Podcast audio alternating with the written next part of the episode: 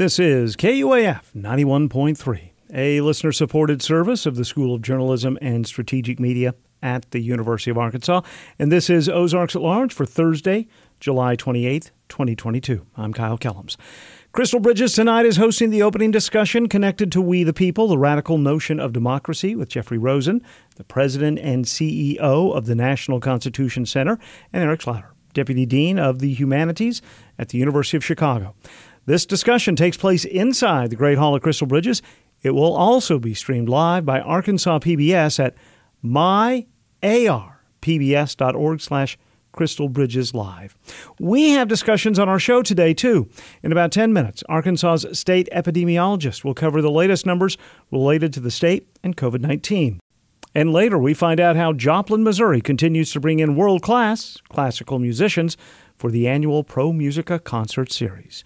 First up today, long before the 1973 U.S. Supreme Court decision known as Roe v. Wade federally legalized abortion, Teenage girls and women seeking to terminate an unwanted pregnancy often had to resort to extreme measures. Ozarks at Large's Jacqueline Froelich interviewed Melanie Welch, a scholar on late 19th and early 20th century reproductive rights in Arkansas, to bring us this history. And we warn you, certain language in this report may be disturbing to some. While at Auburn University in 2009, Melanie K. Welch wrote her PhD dissertation on the history of women's reproductive rights in Arkansas. It's a seminal investigation into the politics and poverty of birth control and abortion. My scholarly research interest uh, was mostly guided by my ongoing interest in Arkansas women's history. Welch, an independent historian who resides in central Arkansas, says before modern birth control access, women resorted to various remedies and devices.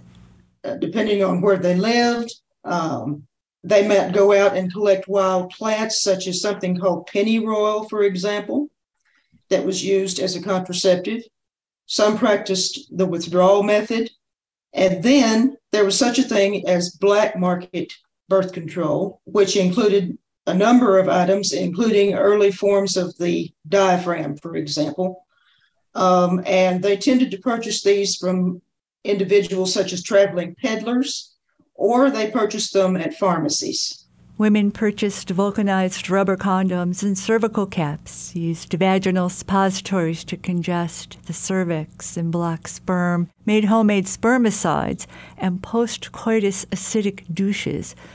Welch says some even used manufactured household cleaning chemicals. You've heard of uh, Lysol disinfectant. People used that as a birth control method during the 1930s. At the turn of the 19th century, the U.S. birth rate was among the highest in the world, with many women having seven children or more. A century later, the average birth rate dropped to three children due to industrialization and women able to access birth control to limit family size. Beginning in the 1840s, state legislatures banned the sale and use of contraceptives. A federal ban was instituted 30 years later. While religious leaders preached about the moral hazards of contraceptives and abortion, equating both to sexual promiscuity, Welch says lawmakers also sought control and power over women. This is a patriarchal society, and the men, they were interested in controlling all aspects of society, including women's reproductive lives. They were the lawmakers and they were the church leaders. They made themselves part of those leader, leadership positions to maintain their position in society. Abortions were first banned in Arkansas in 1875, and nationwide, five years later, women resorted to dangerous abortifacient medicines advertised in newspapers and sold discreetly in local drugstores, or they self induced abortions. At that time, if we're talking about the late 19th, early 20th century, now, to be sure, if they did this, they undertook great risk to their own lives, to their health. Um, this is not an era of what we define as modern medicine. Um, a lot of times they practiced self abortion. They might use sharp household instruments. They might use their own knitting needles, for example. If they could, and then also they turn to abortifacients, different substances, herbs, that type of thing. Or um, if might if they lived possibly in a more in a town, for example, or if they could travel, uh, they might turn to a abortionist who performed a surgical procedure. These abortionists operated underground, located word of mouth. Some were compassionate medical providers, others mercenary butchers, placing women at risk of infection, hemorrhaging, and death. And why did they do this? Well, they did it for much the same reasons that we would recognize today to avoid the stigma of single pregnancy, for example, because they simply couldn't afford another child, financial concerns, or maternal and fetal health issues. A new medical industry emerged. As a consequence, surgeons who specialized in repairing botched abortions. Welch says low income and impoverished rural women were most at risk during this era. And this is, we're talking about much of the state of Arkansas. Um, back to lack of financial resources, um, limited means to travel, even in, say, as far up into the 1960s Someone might not have transportation for two trips to get to the clinic and come back. Now, that's in the 20th century, as early as late as the 60s. Inconsistent access to health care for the same reasons. Um, that very much limited women's ability to access uh, contraception and abortion. Arkansas women began to organize for reproductive rights in the early 1970s, Welch says. There were groups of women in Little Rock, there was a group there right there in um, Fayetteville uh, at the um, the University of Arkansas. Groups of women organized there as well.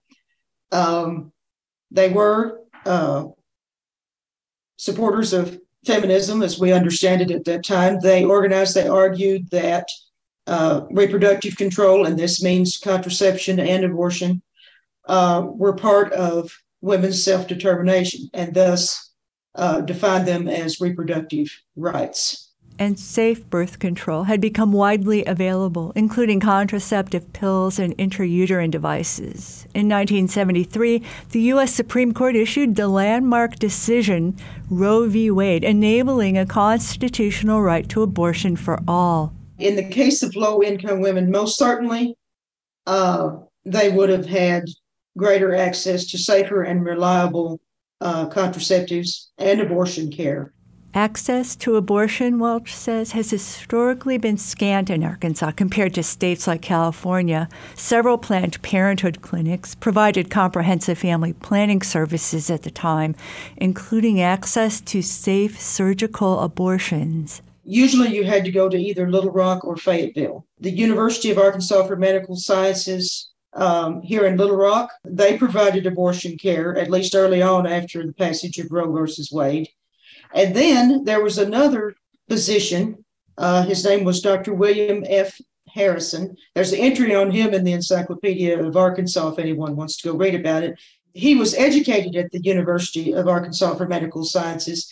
He set up a clinic in 1979 in Fayetteville, and he provided abortions at his clinic in Fayetteville abortion care until uh, 2010, which was the time of his death. Dr. Harrison's staff, patients, and his family were verbally harassed by pro life protesters. His clinic picketed, vandalized, and set on fire. Up until his death, he continued to defend his right to provide safe medical abortions.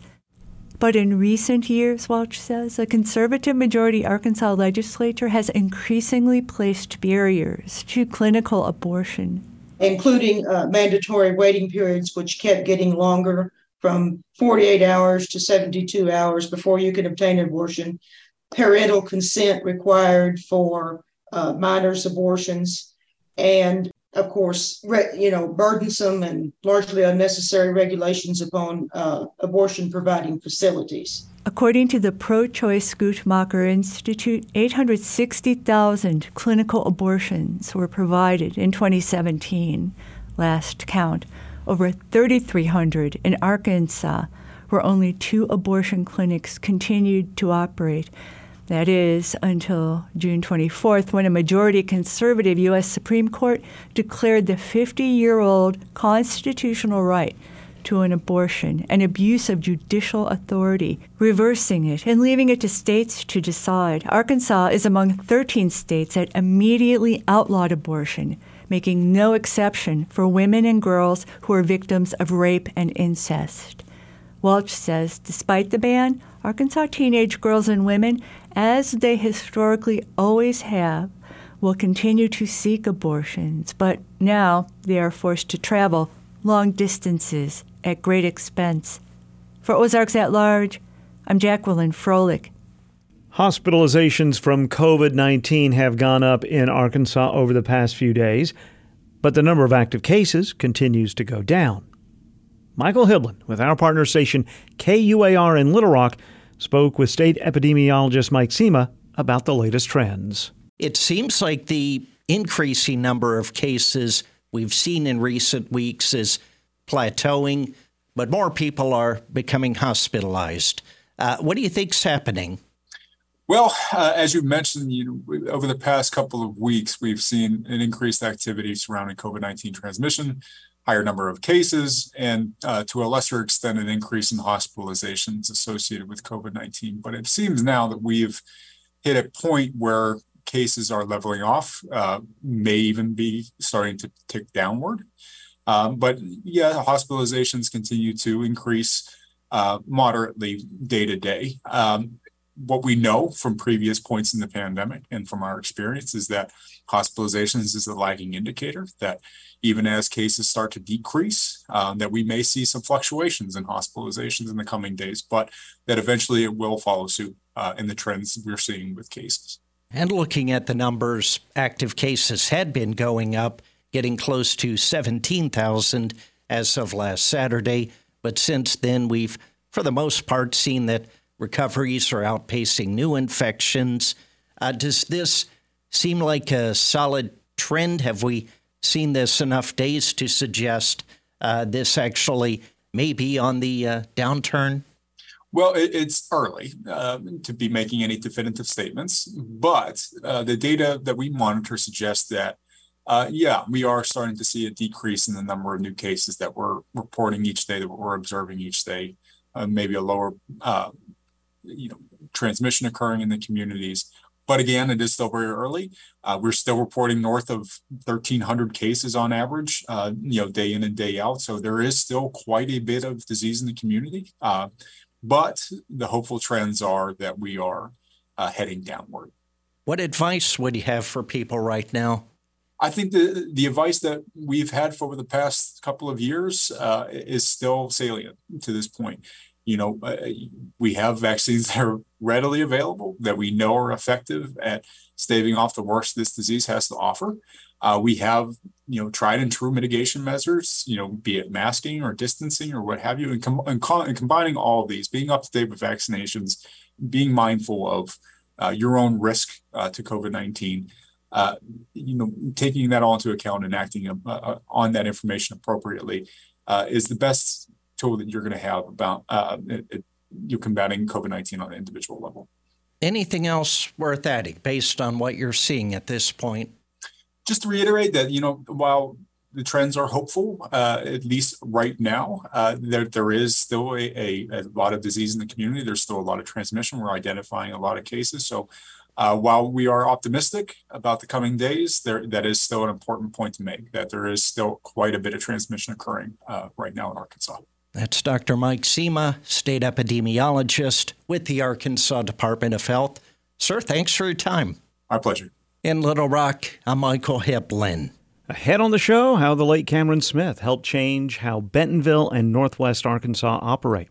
Mervin Jebaraj, an economist with the University of Arkansas, talks about Smith's work and influence inside this week's Northwest Arkansas Business Journal report in about two minutes. Next week is Member Appreciation Week here at KUAF Public Radio. We're taking extra time to celebrate our supporting listeners. You're a vital part of the foundation of KUAF's mission to be a leader in public media, serving our audience with programs that challenge, entertain, educate, and inform. Now, we want to feature some of our members next week on air, so we want you to connect with KUAF through the KUAF Connect button using the iPhone app. You can also call the Connect line 479 575 6577. Let us know in just two words why you support your public radio station. Again, the number 575 6577 or use the Connect button on the KUAF app for iPhone.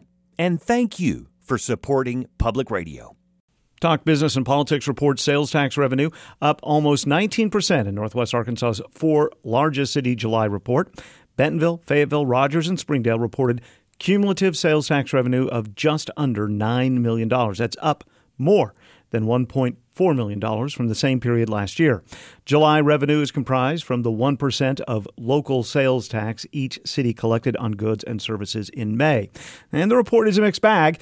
The local sales tax revenue growth is also boosted by higher prices. The Consumer Price Index is up 8.6% in May from the year ago period. This is today's Northwest Arkansas Business Journal report. I'm Paul Gatling. Bentonville based Walmart sounded an alarm bell for the U.S. economy this week.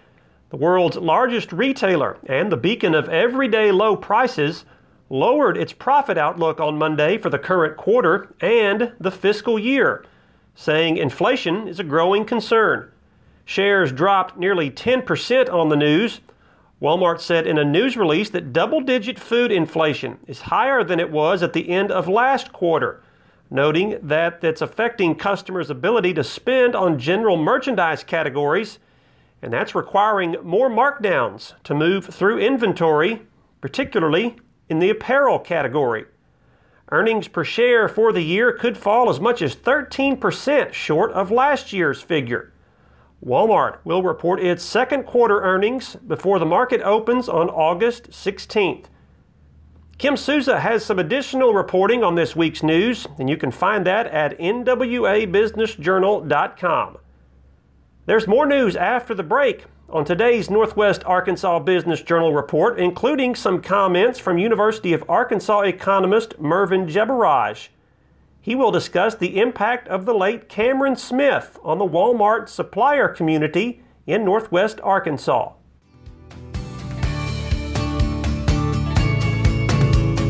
Support for the Northwest Arkansas Business Journal report is provided by the Arkansas State Chamber of Commerce and Associated Industries of Arkansas. The Chamber's mission is to promote a pro business, free enterprise agenda and prevent legislation, regulation, and rules that hinder business. ArkansasStateChamber.com.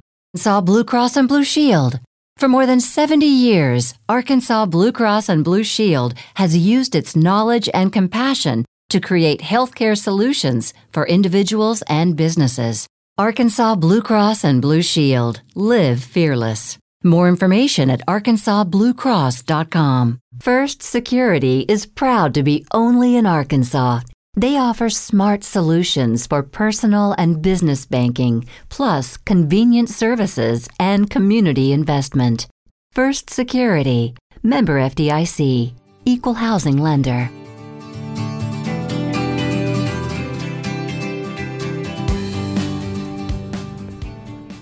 Nearly two weeks after his death, Northwest Arkansas business leader Cameron Smith is being remembered for his impact on the region.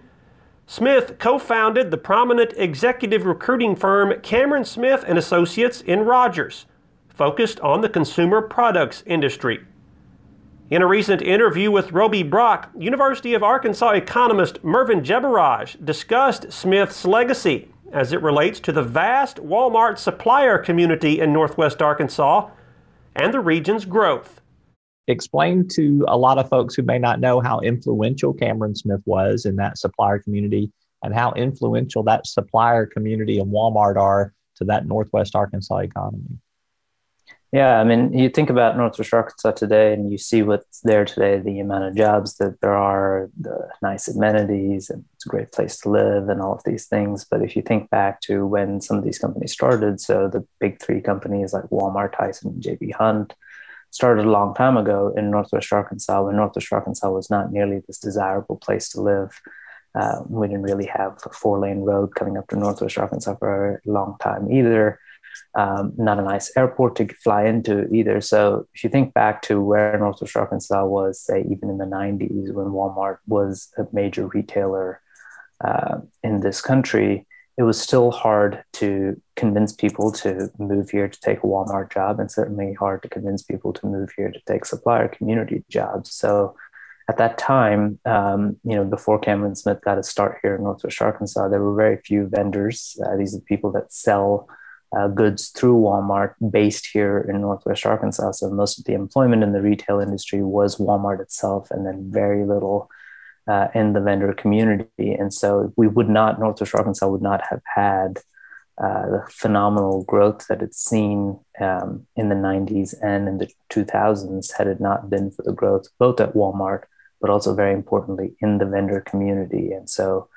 um, at the time before Cameron Smith got his start here in Northwest Arkansas, I think there were maybe 40 to 50 vendors um, based here in Northwest Arkansas that had offices that were selling goods through Walmart. And today we have maybe up to 15, 1600 vendors here in Northwest Arkansas.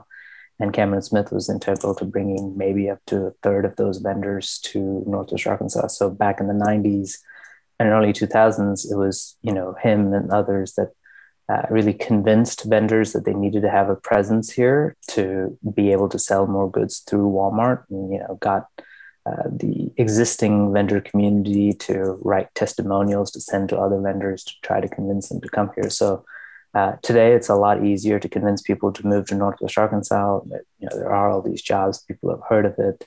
Uh, all of these vendor communities there are from bigger ci- vendor companies that have headquarters in bigger cities uh, routinely send their people here, and it's not as much of a struggle. But back in the day, when we didn't have the amenities and people didn't know what Northwest Arkansas was, uh, it really took the hard work of people like Cameron Smith to try to grow the vendor community, which really uh, that you know growth in the vendors from 40 to 50 to all the way to 1600 was what drove the economic growth in Northwest Arkansas, especially in the 90s and 2000s. And the 2010s, it's largely been everything else that's grown in Northwest Arkansas. But the previous two decades very much was driven by the growth at Walmart and the vendor community, and Cameron Smith played a huge role in that. That is University of Arkansas economist Mervin Jebaraj appearing on a recent episode of Talk Business and Politics with Roby Brock. Remember, you can catch the TV show every Sunday morning at 10:30 on KFSM Channel 5. In other news this week, we are now less than 3 weeks away from our 26th annual 40 Under 40 event in Rogers.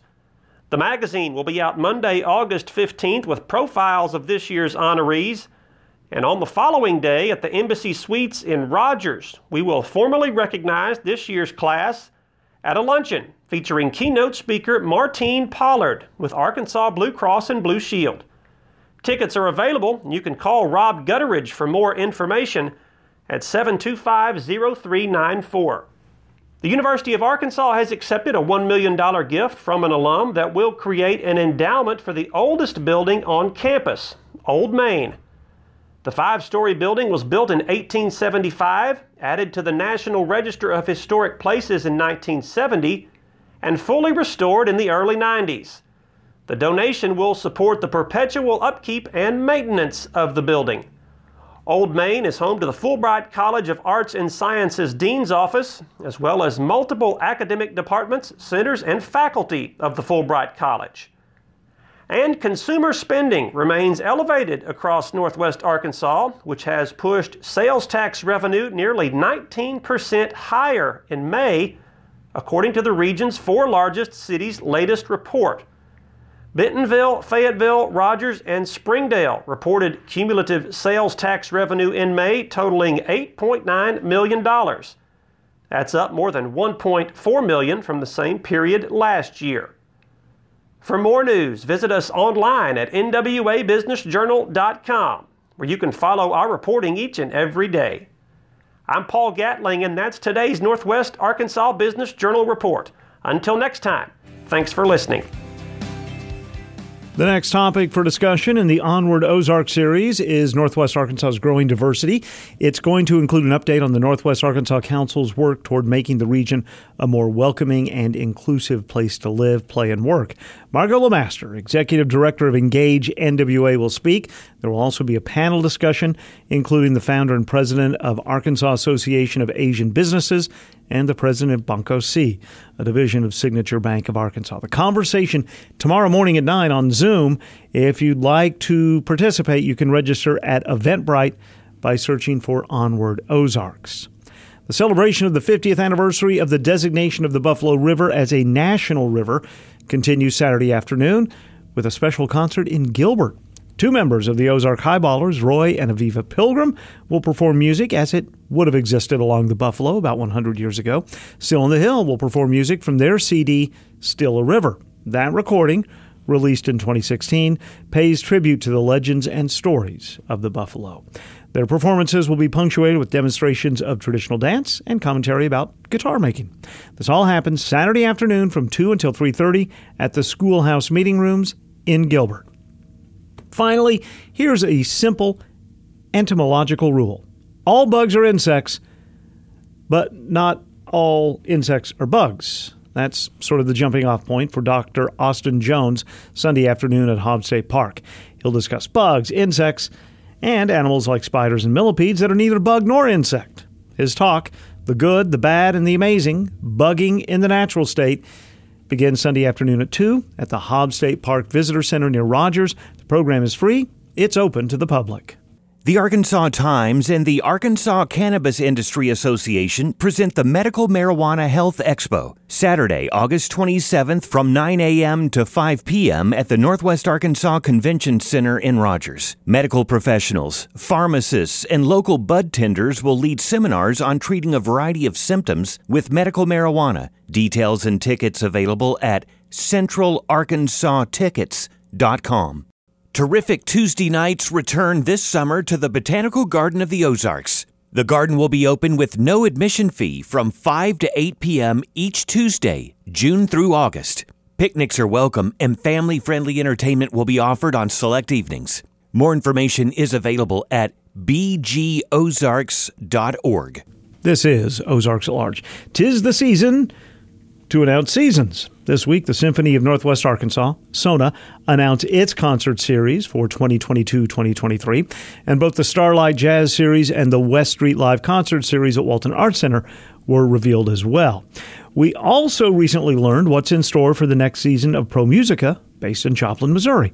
The series of concerts at different venues throughout the city draws attendees from Joplin, but from the surrounding states, including Arkansas. This week I talked with Emlyn Johnson, the executive director of Pro Musica by Zoom, and asked her about the seven concerts that include Trio con Brio Copenhagen, the Ying Quartet, and Academy of St. Martin in the Fields Wind Ensemble. But first, I asked her about the past two seasons that took place during the height of the pandemic. I began my role as Pro in April 2021. But previous to that, there was kind of a reimagined season in 2020, 2021 that pivoted to some virtual performances. And also, we were able to have some live outdoor performances towards the end of the season with really different kinds of music from some of our you know more traditional uh, chamber music to a jazz group and a kind of bluegrass fusion group kind of concerts that were perfect outside and also could draw in a really you know kind of wide swath of the community. A lot of different people were able to come and enjoy it. And then in our most recent season 2021-22 we were able to put on a fully live season. And we're really grateful that the community wanted to support that, that people were really ready to get back to live music. We were pared down a little bit because of some cancellations and postponements, but we did everything we could to keep people safe and to keep people enjoying classical music. And now we look at the 2022 2023 season. Oh my goodness. Vienna Boys Choir, uh, St. Martin in the Fields Wind Ensemble. I mean, this is a heck of a lineup. It is a heck of a lineup. We're pretty excited. how, how does how does Pro Musica put together this lineup? That's a great question. Uh, there are a lot of there are a lot of moving pieces to any season, of course, and with every season of Pro Musica, we really like to have a mix of groups that are known nationally, groups that are known internationally, um, different kinds of instrumentation, groups that have been around a long time, and ones that, that are just emerging. And so a lot of that comes from conversations that we have with managers and agents around the country and around the world, looking at different groups that they're offering, uh, hearing about exciting new groups through word of mouth and different conferences that we attend. And truly, ProMusica has been around a long time. This will be our 43rd season. And has quite a reputation for being a series that treats its artists really well, that has extremely enthusiastic and grateful audiences. And so many of our artists and managers are, are excited about coming here and about and about sending performers here. It starts uh, September 8th with the Sinta Quartet. Talk about bringing in artists because you're bringing in artists from, I think, at least three different places mm-hmm. to play together, all saxophone.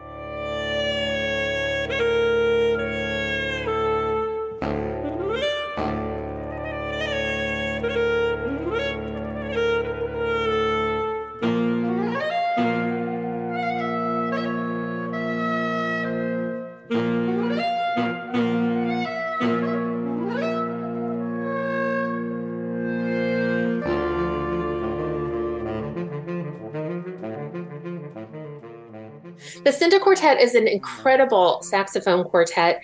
They've won so many of the big chamber music awards in the US, and they are a really just dynamic group of people. They have a real mix of repertoire. They've commissioned a lot of repertoire for their ensemble, so new pieces really specifically written for them. And then they also make a lot of arrangements of more classically oriented pieces and pieces that are kind of traditional saxophone repertoire. Of course, the saxophone is one of our newer instruments in the classical music world. You know, now it's a few hundred years old, but it's still one of our newer instruments. and so the repertoire looks a little bit different, you know, than a string quartet or um, or a piano trio. It's just different repertoire. So they have a lot of really fun music to offer, and they are just one of the best groups out there for how they blend together as an ensemble. So I think that's really exciting for people to experience that really close up. And what I love about the the four musicians is um, two live in Michigan, one in Missouri. I mean, it proves that you don't have to be in one of two or three American cities to be an amazing classical musician. Yes, and I'm so happy that you mentioned that because we are seeing that more and more today. You don't have to go to New York to make it in classical music.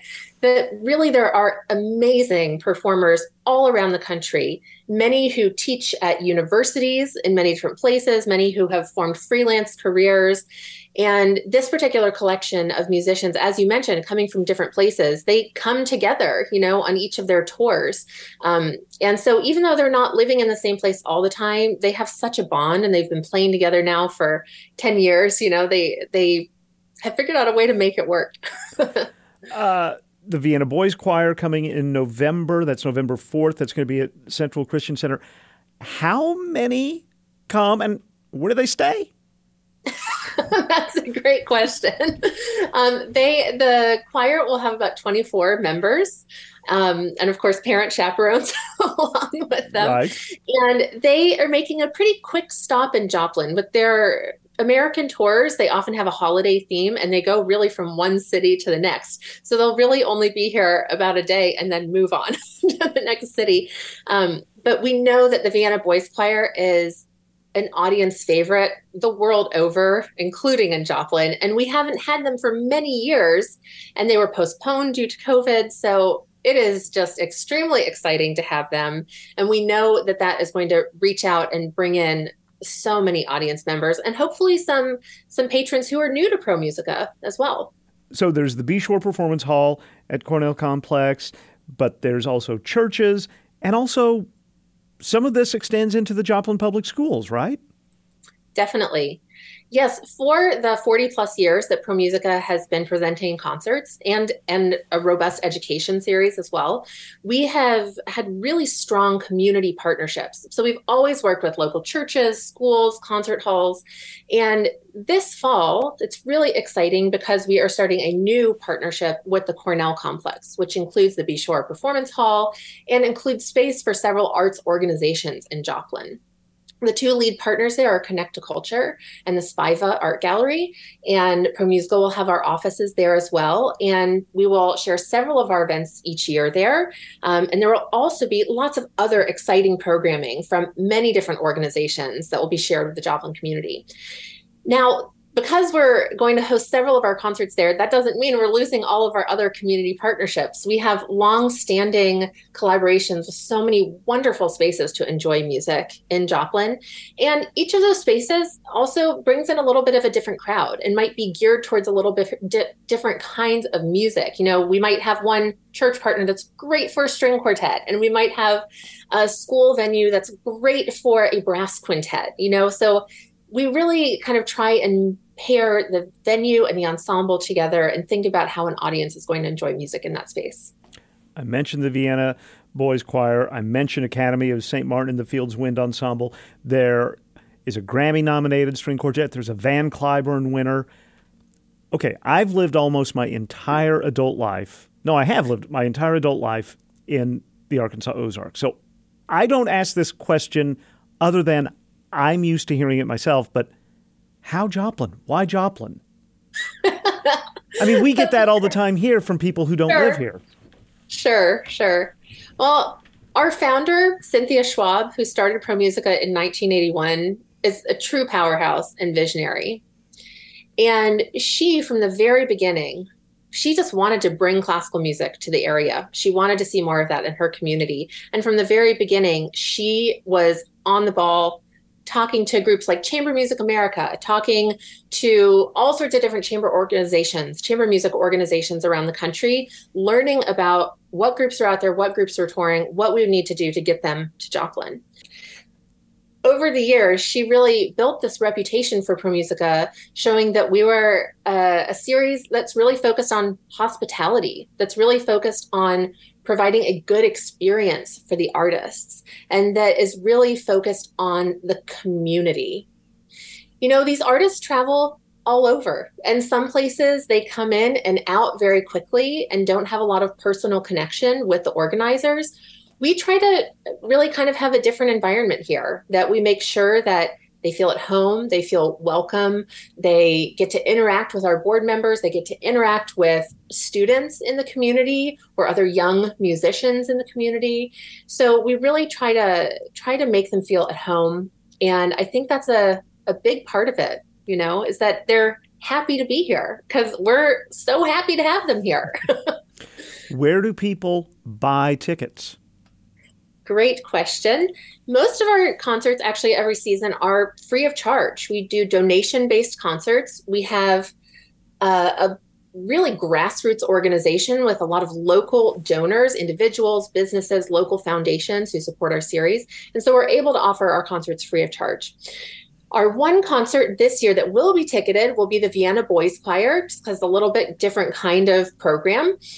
Those tickets will be going on sale on August 1st, and there will be a link on our website on the Vienna Boys Choir concert page. I would love to mention one concert that I'm particularly excited about, which is the Public Quartet.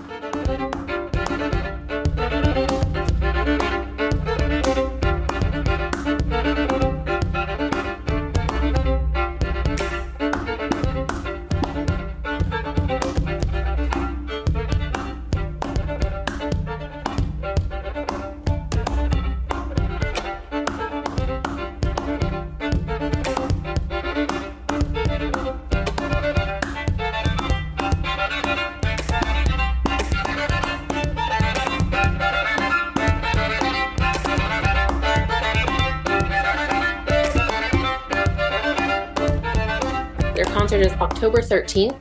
And they also are the group that we're featuring this year for our annual arts education residency. That means that they actually spend a little bit more time in Joplin and they play uh, music and present education events for all Joplin Public Schools fourth graders. So they really get integrated into the community. And that group is just so exciting. They're doing really exciting work, which is mixing kind of the classical repertoire with their own improvisation that really builds on all sorts of different styles. They're incredibly dynamic. And I have a personal connection with them, which is that I went to music school with two of the people in the group. So it's also very cool for me to see, you know, people that kind of I came up with um, who are being nominated for Grammys and who are traveling around the world. And and I just feel so grateful that I get to reconnect with them and share them with our Joplin audiences. Emlyn Johnson is the executive director of Pro Musica in Joplin, Missouri. Our conversation took place this week over Zoom. You can see the entire season schedule and learn more about the artists involved at promusicajoplin.org. Ozarks at Large is underwritten, in part, by the Walton Family Charitable Support Foundation. The Rave Cultural Foundation welcomes NWA Chai Time the third Sunday of each month. These family friendly get togethers will feature a sponsor expert sharing knowledge on topics such as gardening, writing a memoir, and more. Events are free, but registration is required. RA-VE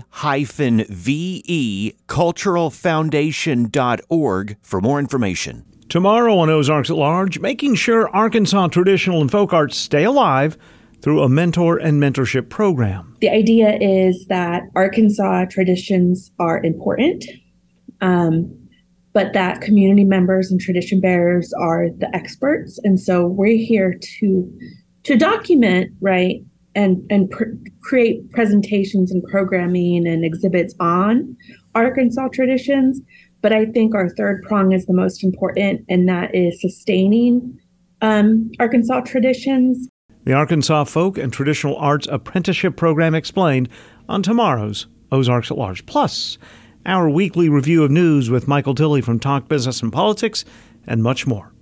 You can be with us tomorrow at noon and 7 p.m. on KUAF 91.3, or just stream us through KUAF.com or through the free KUAF app.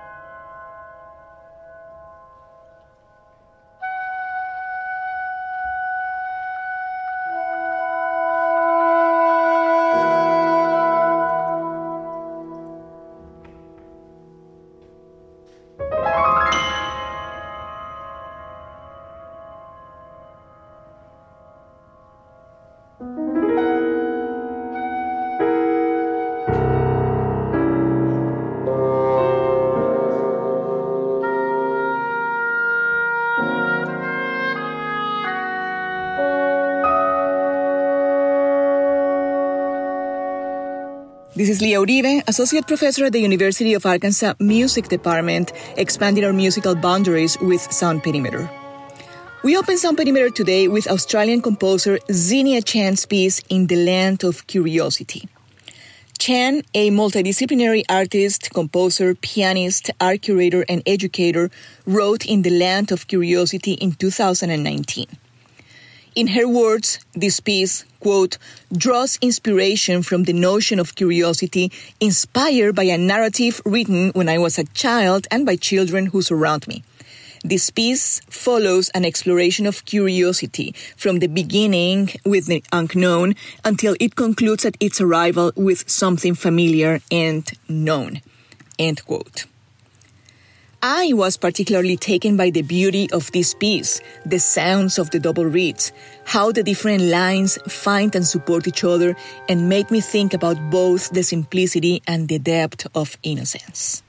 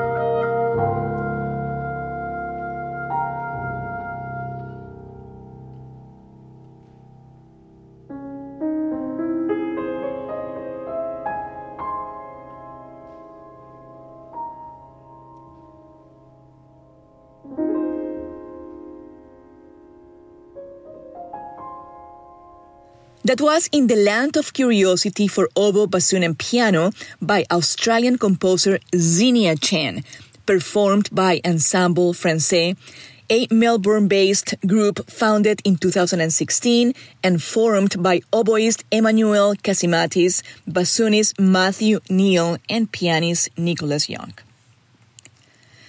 Spanish composer Javier Navarrete is best known for his collaboration with Mexican filmmaker Guillermo del Toro in the film Pan's Labyrinth. With this music, Navarrete received an Oscar Academy Award nomination for Best Score in 2007. The soundtrack for this movie is based on a lullaby, which suits the storyline of a movie that explores complex, real, and mythical stories through the eyes of a child. Let us listen to Pan's Labyrinth Lullaby, interpreted by the City of Prague Philharmonic Orchestra.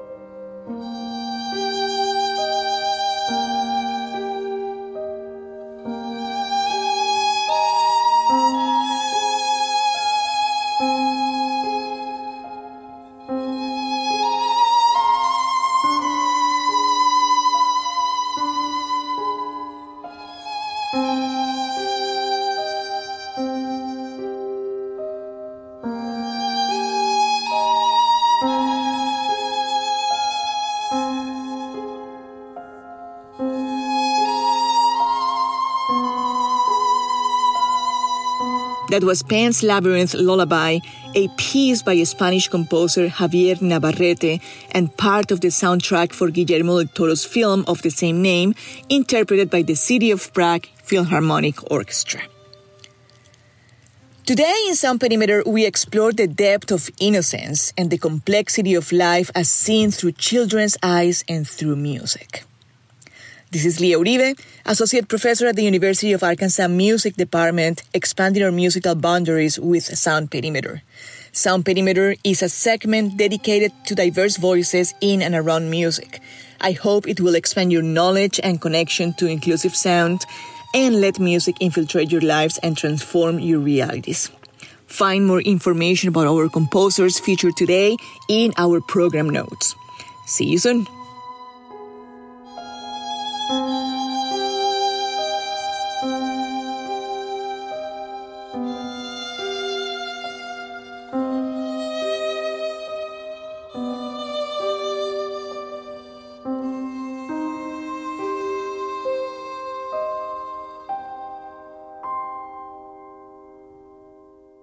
This is 91.3 KUAF. Contributors today included Jacqueline Froelich, Leah Uribe, Michael Hibblen, and Paul Gatling. Timothy Dennis produced today's Sound Perimeter. Stephanie Brock produced the Northwest Arkansas Business Journal Report.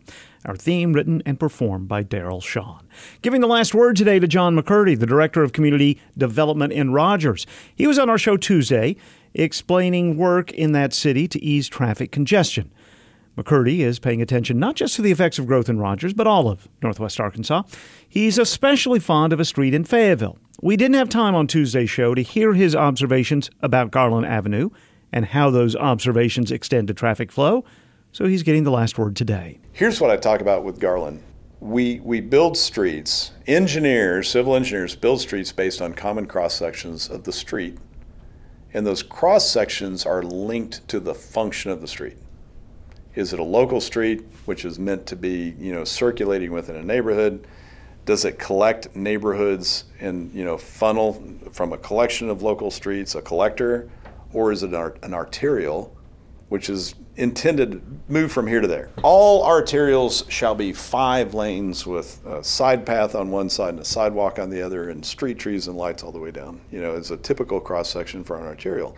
Garland functions as an arterial from I 49 from the farm all the way to the campus where you tee in, you know, where you used to be able to go by the student union. Yeah.